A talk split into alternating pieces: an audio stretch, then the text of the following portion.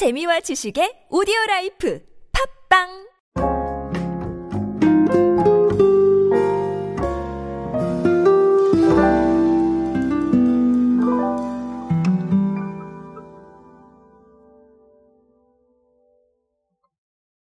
오늘은 피자 이야기를 할 겁니다.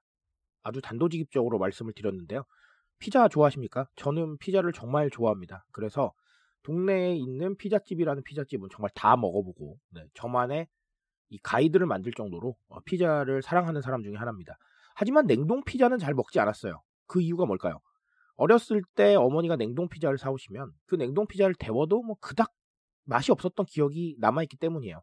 그래서 냉동 피자는 잘 사지 않았는데 이 부분에 대한 제 생각을 약간은 돌려주는 통계가 나와 있어서 오늘은 그 통계가 의미하는 트렌드에 대해서 한번 간략히 정리를 해보려고 합니다.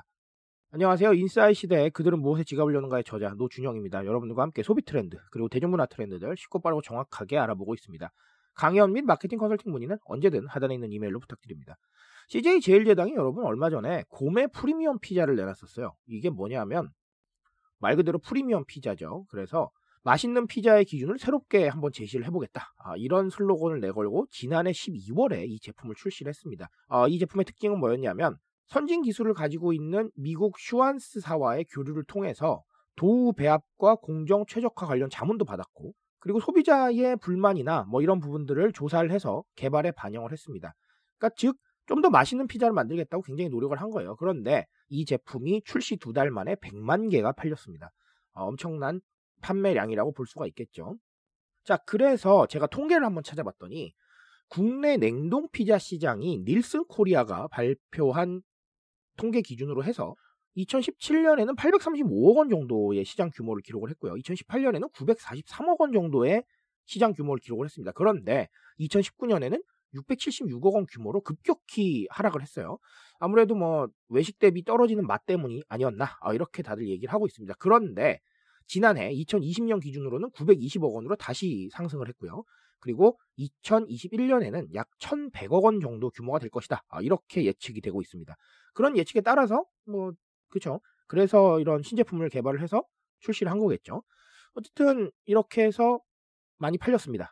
그 팔린 부분을 우리가 어떤 트렌드를 읽어야 되겠느냐라는 것인데 첫 번째는 저는 너무 당연하지만 홈코노미라고 말씀을 드리고 싶어요. 홈코노미 집에서 이루어지는 모든 경제활동을 의미하는 단어죠. 제가 2021년 주목할 만한 키워드로 몇 번 말씀을 드린 적이 있습니다. 집에서 이루어지는 활동들을 제가 오늘 말씀을 드리는 이유는 단순히 이걸 집에서 식사를 하는구나, 집에서 밥을 먹는구나 이렇게 생각을 하시면 안 되기 때문이에요. 집에서 밥을 먹는다라고 한다면 뭐 포장이나 혹은 배달 말고는 더 이상 생각할 게 없습니다. 하지만 홈코노미라는 단어로 생각을 해보면 집에서 이루어지는 경제활동들을 생각을 해볼 수가 있어요. 피자만 사는 건 아닐 거 아니에요. 그렇죠? 다른 것들도 살 겁니다.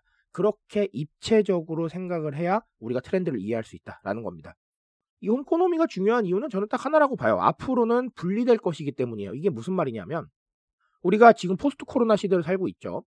그리고 언젠가는 이 포스트 코로나 시대가 끝이 날 겁니다. 그렇다면 그 이후에 우리의 경제생활은 어떻게 돌아갈 것이냐라고 저에게 물으신다면 저는 이원하다, 분리될 것이다 라고 말씀을 드리고 싶어요. 지금의 환경에 익숙해지는 사람들이 있을 겁니다. 지금 우리가 맞이하고 있는 포스트 코로나 시대의 비대면 트렌드라던가 아니면 언택트, 온택트에 굉장히 익숙해지는 사람들이 생길 것이기 때문에 집에서 식사할 사람들은 집에서 식사를 하고 밖에서 먹을 사람은 밖에서 먹고 이렇게 이분화가 이루어질 거라는 겁니다. 결국 이렇게 생각을 하시면 돼요. 저는 항상 이렇게 얘기를 합니다. 미디어에서 우리가 마주하고 있는 컨텐츠는 대부분 익숙해져 있어요. 유튜브를 들어가면 당연히 영상이 나올 거라는 거 익숙한 거 아니겠습니까? SNS에서 마주하는 카드뉴스 같은 컨텐츠? 우리 익숙해져 있어요. 스와이프하면 그 다음 내용이 나올 거라는 걸 알고 있죠. 이런 식으로 미디어에 대한 것들도 그렇고 트렌드에 대한 것들도 그렇고 이 적응하는 과정들을 거치게 되면 여기에 더 익숙한 사람들이 생겨나는 겁니다. 그래서 결국은 이 트렌드는 이원화, 즉 익숙한 사람들은 기존의 방식을 택할 것이고 익숙하지 않았던 사람들은 회귀할 것이다. 이렇게 보셔야 될 겁니다. 이분화되는 이 과정을 반드시 생각을 하셔야 되기 때문에 오늘의 홈코노미로 드리고 싶은 얘기는 이분화라는 겁니다.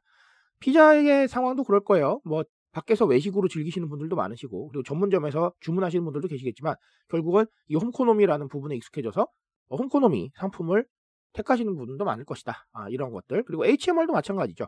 가정간편식도 밖에서 똑같은 제품을 식사를 하시거나 혹은 주문하시는 분들도 계시겠지만 HMR 제품으로 그냥 간편하게 드시는 분들도 계실 것이다 라는 거.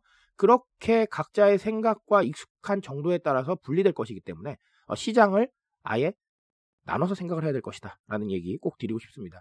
그리고 또 다른 하나는 결국은 내식 트렌드의 진화예요. 제가 올 초에 한번 지적을 해드린 적이 있었는데, 트렌드나 어떤 흐름이 오래 가다 보면 사람들이 간편한 것에서 프리미엄을 찾는 쪽으로 선회를 하게 됩니다. 이 프리미엄이라는 거 꼭 비싼 걸 의미하는 게 아니라 좀 더 나은 걸 찾는 것이죠.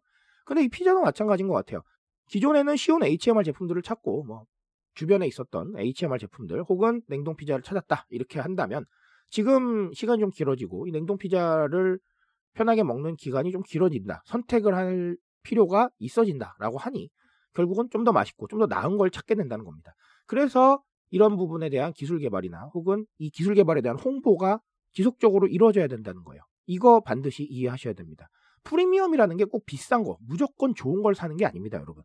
같은 선택지 내에서 약간 돈을 더 주더라도 좀 더 맛있고 좀 더 좋은 제품을 소비하는 이런 프리미엄의 경향이 지금 우리 주변에 아주 가까이 다가와 있어요.